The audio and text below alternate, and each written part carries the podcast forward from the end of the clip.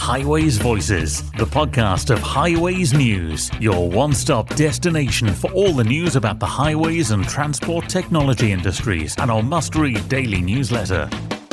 Welcome to Highways Voices, and after my absence last week due to the lurgy, today we talk building a business on both sides of the Atlantic. I think most members of the public think this is happening anyway.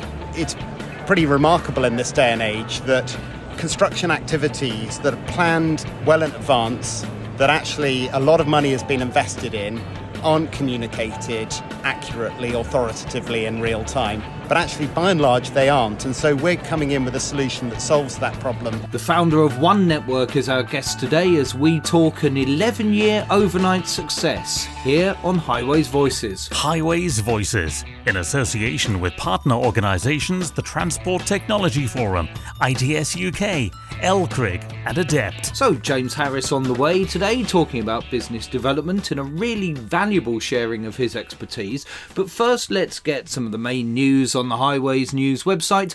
is Adrian Tatum. News from the highwaysnews.com website and newsletter this week a consultation on an ambitious proposals to transform the way people travel in, out, and around Greater Cambridge has now opened.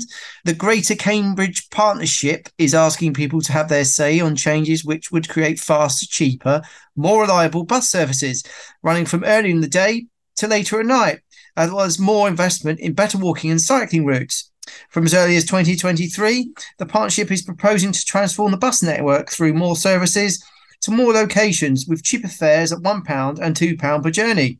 Elsewhere, Dublin City Council has promised to increase joined up cycling, walking, and wheeling routes from a current total of 10 kilometres to 210 kilometres within nine years.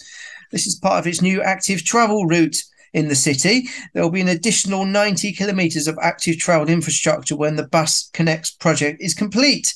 According to the new plan, the council said the plan should mean 95% of people living in Dublin City will be within 400 metres of the network, which will enable them to get around and across the city more easily. It promises the infrastructure will be of a high standard with proper segregation for motor traffic. And a group of Welsh authorities are searching for contractors for their Southwest Regional Civil Engineering Contractors Framework. The £430 million framework will run from 2023 to 2026, with an option to extend for up to an additional 12 months. The framework will include value banded and geographical regional lots for civil engineering works, ranging from very small to large works. Work will include specialist civil engineering work such as demolition, public lighting, lining and road marking, surfacing, ground investigation, marine works, and traffic management. More from Adrian soon in Adrian's accolade, but don't forget you can keep up to date with all our stories by going to the website or following us on Twitter or LinkedIn, and of course signing up to our daily email at highways-news.com slash subscribe. Highways Voices with Paul Hutton and Adrian Tatum. How do you build a business from nothing into something that's completely dominated one market and is now breaking its way into another? Well, let's find out from somebody who's done it. James Harris is founder and CEO of the Roadworks information company One Network. And when we were at the ITS World Congress in Los Angeles, we sat down to have a business conversation discussing how he's built the firm that he founded in 2011. It's one of those overnight success stories with a long backstory. I think the answer in a nutshell is probably tangible value. There's an awful lot of good ideas out there there's some brilliant startups in the market. There's an well, there has been an awful lot of venture capital funding behind a lot of them. But one thing I think that has been key to our success is actually delivering tangible value to customers with the solution that we provide, which fundamentally is around digitalizing the entire process around roadworks or work zones, depending on which side of the Atlantic you are.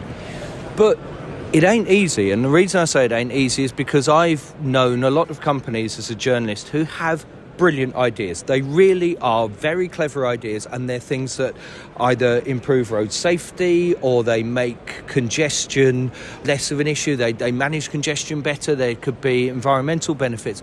But you turn up at a local council and you say, We've got this idea, even if they love it, if it's got a cost, even if it creates a benefit to society if there's nothing that they can tangibly write off on their balance sheet? They haven't got a budget for it. So, how did you manage to get them to understand that investing in digitizing their roadworks or work zone information that would have a cost was, was going to have a benefit for them and it was worth investing in? Well, I suppose in a sense we've been lucky in that the benefits of digitalizing that process are really quite self evident. So there are some safety benefits to the ability to communicate work zones to drivers, and we're doing some really interesting work in Florida at the moment rolling our solution out so that people can get alerts in advance of driving into a work zone area, you know, lane closure ahead in 500 metres, those sorts of things.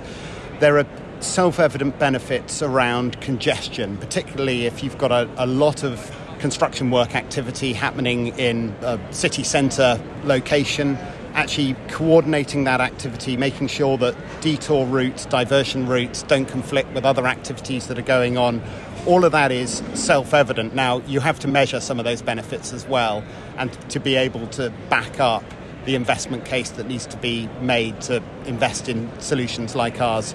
But everyone gets it. And, and the funny thing about what we do, I think most members of the public think this is happening anyway. It's pretty remarkable in this day and age that construction activities that are planned well in advance, that actually a lot of money has been invested in, aren't communicated accurately, authoritatively in real time. But actually, by and large, they aren't. And so we're coming in with a solution that solves that problem.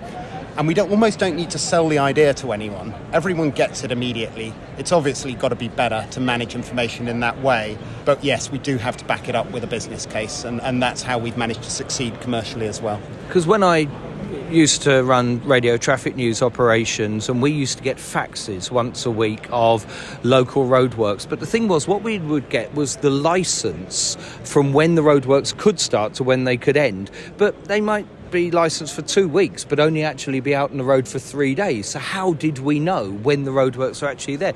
I guess the fact that we're recording this on my iPhone, I've got a, a, a device in my hand that I can use for so many different things. Is that similar that because technology has improved around us, you can use everyday tech to actually produce a solution that they need? Definitely, yeah. One aspect of our, our solution is enabling the construction workers in work zones to provide real time updates from the field. And that wouldn't have been as straightforward a few years ago, but now everyone's got a smartphone in their pocket and with a simple app with a big red button that you press when you put the first cone out on the road and a big green button that you press when you take the last cone away, we're leveraging the fact that there's this incredibly powerful technology in people's pockets, even while they're working, and also leveraging the fact that you know we have cellular networks that provide that connectivity someone will be listening to this podcast now who has a great idea and is wondering how they're going to build a business out of it, how they're going to get that first client, their second client, their third client.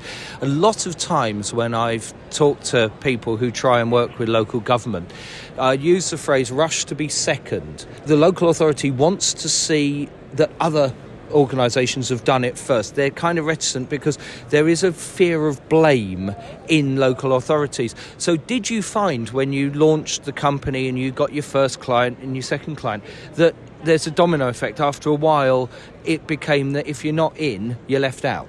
Yeah, definitely. I mean, bootstrapping a, a, business like, like mine, particularly when you're selling into local government, where there are many good reasons not to invest in things because budgets are always tight, there was a reluctance to invest before we were a proven solution. What I have noticed, though, is a real change in the public sector on both sides of the Atlantic, especially now that we're launching in the US. We're actually speaking to about 10 state DOTs at the moment. We've launched our solution in Florida the first part of the conversation with all the other nine is that they're slightly disappointed not to be first. So I have seen a real change there, a, a, greater boldness and willingness to lead the market and to, to be thought leaders in the space. So now you've cracked the UK pretty much. You're, you're moving into Florida. Uh, is it, do you find you can just go back to page one of the playbook again and start again and it's a very similar experience, or are you finding lots of differences working this side of the pond? There are definitely differences, and but also a lot of similarities. So when we launched in, in the UK, we were dealing with 175 separate highway authorities across England and Wales with no real culture of data sharing in this area, at least, certainly around roadworks and streetworks. There was no, no real culture of making that information transparent and visible, or even sharing it operationally.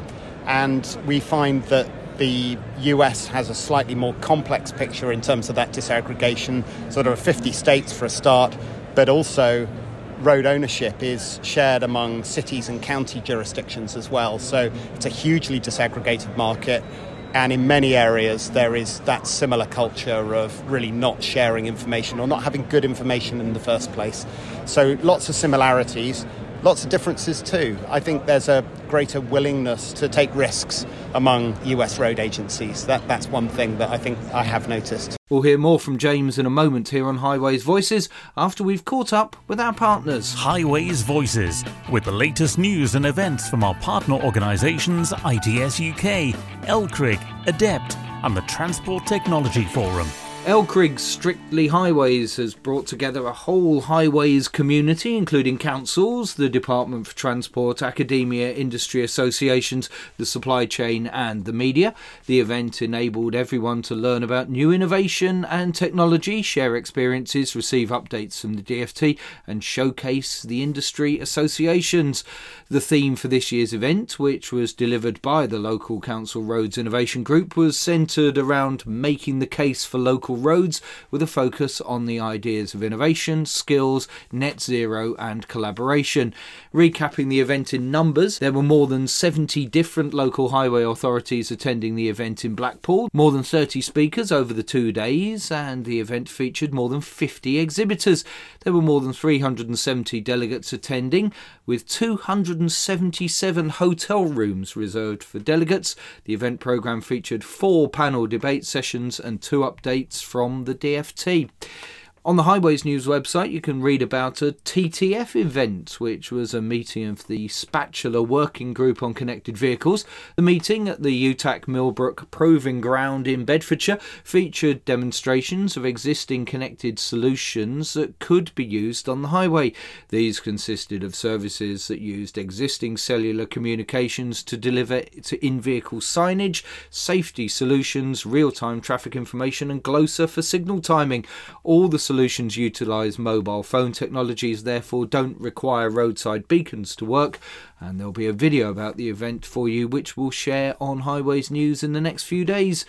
Meanwhile, congratulations to Tim Gammons from Arup on winning the Reese Hills Award for Outstanding Contribution at the ITS UK Awards in Milton Keynes. Mr. Gammons' work has included numerous innovative projects, including the creation of an open marketplace for data and travel services to influence travel behaviour and engage innovation, smart motorway development, mobility pricing, and clean air zones. There was also a prize for Project of the Year to Grid Smarter Cities, and personal awards went to Ijiro Ikoku of the University of Leeds, Hannah Tune from Transport for Greater Manchester, and Richard Quick of Smart Video and Sensing, while project awards went to Clearview Technology, Atkins, Acusensus, and SVS, as well as Grid Smarter Cities. And ADEPT's £30 million Live Labs 2 programme, funded by the Department for Transport, has announced that 30 local authority led partnerships partnerships from across the UK have submitted bids. Applicants to the programme will shortly find out if they're to go through to the next stage, where they'll pitch their ideas to a panel of industry experts in a kind of Dragon's Den event on the 4th of November. Live Labs 2, which aims to decarbonise local roads, is focused on achieving zero carbon infrastructure through the whole road life cycle, from construction through to maintenance and decommissioning. Programme trials are due to begin in March 2023 and will last for three years. Swarco improves quality of life by making the travel experience safer, quicker, more convenient, and environmentally sound. From software as a service traffic management solutions to parking, VMS, EV charging, and road marking too, find out how Swarco can deliver more efficient and safer traffic management. Swarco, the better way every day. You're listening to Highways Voices. Let's get back to our chat with James Harris of One Network. I guess you can look at it one of two ways. You can either get people who are really, really possessive about their own content but then the other side of it is if you're coming along with a solution that means that something they're doing, they can see what the other jurisdiction are doing and make sure that there's not going to be a clash. You're not going to end up with two roads that are running parallel, both being dug up at the same time and absolute chaos. You can sort of spin it either way that they don't want to give up on it, but actually, this is brilliant. Well, it sort of comes back to this business of tangible benefit, actually, and, and the benefit realization of our platform is greater than the benefit perception, if, if you get me. It's it really, once we've got the solution embedded, people really can't do without it. We today in the UK have 20,000 active operational users on the platform. So those are people who are logging into the system. These aren't members of the public, people who are logging in to access operational components of the One Network platform, and they're logging in every day as part of their day to day activity. And that sort of speaks to a network effect within this collaboration platform. There's such a tangible benefit that comes back from sharing data. But yeah, uh, you have to break through that initial barrier of what I call the data huggers.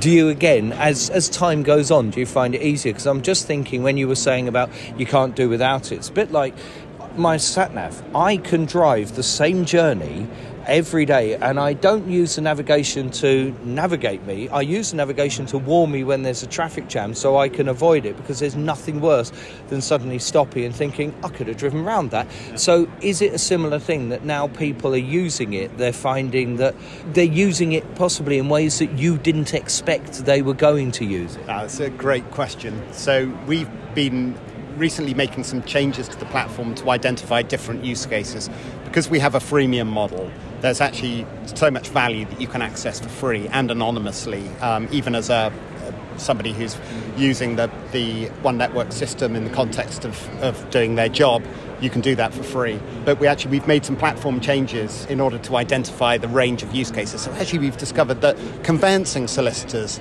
use One Network quite a lot in order to understand major road construction that might be happening around properties that are for sale. All sorts of interesting things coming out of the woodwork. Very, very heavy usage among bus operators, not only looking at disruptions to bus routes, but actually looking at optimizing routes, looking at patterns of congestion over time and patterns of disruption caused by work zones over time. Once you've got a really scale operation and lots and lots of users, there's definitely way, ways in which you can use the platform that we would never have thought of.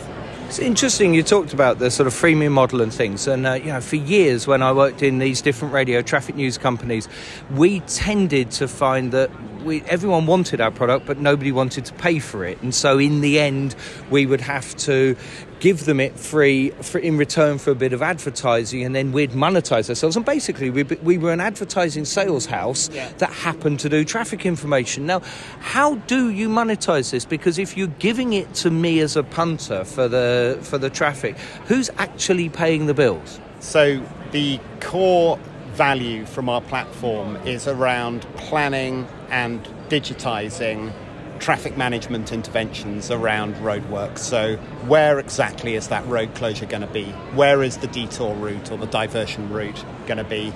What other activities are impacted by that planned works? What, what, what coordination considerations are there in planning it? So, in that planning phase, the One Network platform is the tool that the day to day operators use to plan work zones. And those operators span utility companies, utility contractors, highway authorities, and the contractors who work for highway authorities, and really the entire value chain around the roadworks industry. Then there's a cohort of users who provide the real time updates from the roadside using the app, which I described. And then there are a whole bunch of other tools around monitoring work zone performance, looking at queue lengths, and using floating vehicle data in order to assess unusual patterns of congestion and problem areas that might merit sending an inspector out. So there's a whole range of activities that go on with, within the platform. a lot of those outputs are then shared with the public for free, free at the point of use. And there's actually quite a range of commercial and government operational use cases which only really need the free bit of the platform. So freemium works really well for us. We, we charge the highway authorities, the utilities, the utility contractors for the operational tools that they use, but then we give a lot of free value out to the public, out to media organizations, out to traffic news broadcasters, and, and to many others. And we have I can't remember now. I think it's something like it's certainly over 20 million visitors to the to the public website a year. Um, so it's got you know very widespread free usage as well. So is that your tip to our mythical Highways Voices listener who is looking to start off their business and trying to grow it? Just be very flexible with your pricing. I think it really helps to have a passion about what you're trying to actually do and for the commercial model to follow on from that. So I was determined to de-silo roadworks information because I could see the value in doing that in the UK, and that's how this started. And I came up with the idea of attaching a subscription to that service and charging the highway authority and persuading a highway authority to pay for me to take their data and repurpose it was a tough sell initially but actually you know that tangible value that they got from sharing that information and then improving it and refining it by using the tools within the platform meant that you know we came up with what's called in in software as a service terms a sticky solution. You know, in other words, people derive value from it and we don't lose customers. I think having a passion for the problem that you're trying to solve is the first thing, and then working out what the commercial model is and being prepared to give away value for free are probably useful things if you if you want to be successful. If I look just above your head, there is a massive banner for Microsoft, and what you said there really struck a chord with me getting people in a highways authority to pay for something that will help them do their job better is a tough sell. They wouldn't bat an eyelid to buy Microsoft, to buy an Office subscription because everybody does that. It's a weird sort of parallel, isn't it? It is indeed, uh, and one of the one of the big challenges, and one that actually Microsoft has has had to go through, is that transition from selling a software license and a maintenance service to the software as a service model, which actually is a real win win for both the software provider and for the customers uh, because it keeps everyone on their toes and ensures that you have to continually invest in the solution that you're providing in order to stay competitive. So we don't tie our customers into long term contracts. They pay us on an annually recurring subscription model, and you know that's what software is as a service fundamentally is. It's a great model and it's certainly something that the, the public sector is still only really wrapping its head around in, in procurement terms. Interesting stuff and some great insight into building a business there from James Harris, the CEO and founder of One Network, our guest on this week's Highways Voices.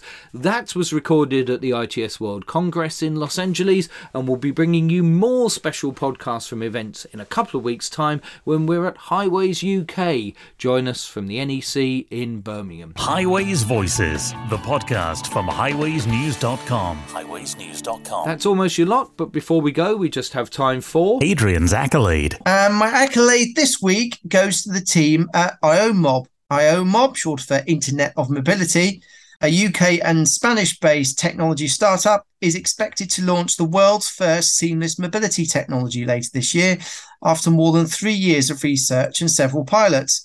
According to the company, the new platform will be integrated into existing transport and mobility websites and apps all over the world, allowing providers for the first time to include third party mobility connections.